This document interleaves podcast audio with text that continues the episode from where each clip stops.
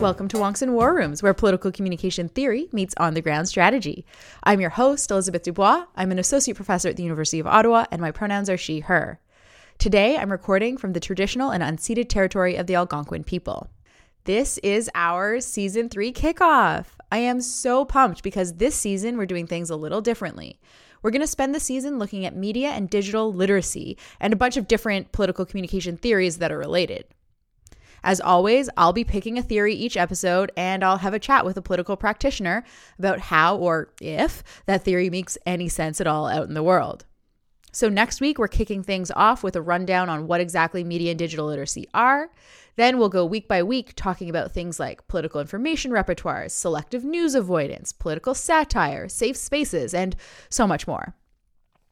I'll be chatting with journalists, political campaigners, folks working in nonprofits. It's going to be great. As always, each episode drops Wednesday mornings, so you might as well just go ahead and subscribe right now so you don't miss a single one. It's going to be awesome. For more information about the podcast or my research team, you can head over to polcomtech.ca uh, and you can find past episodes there, or of course, wherever you get your podcasts. You can also follow me on Twitter at Liz Dubois or find the lab on Instagram, Twitter, and LinkedIn at PolComTech.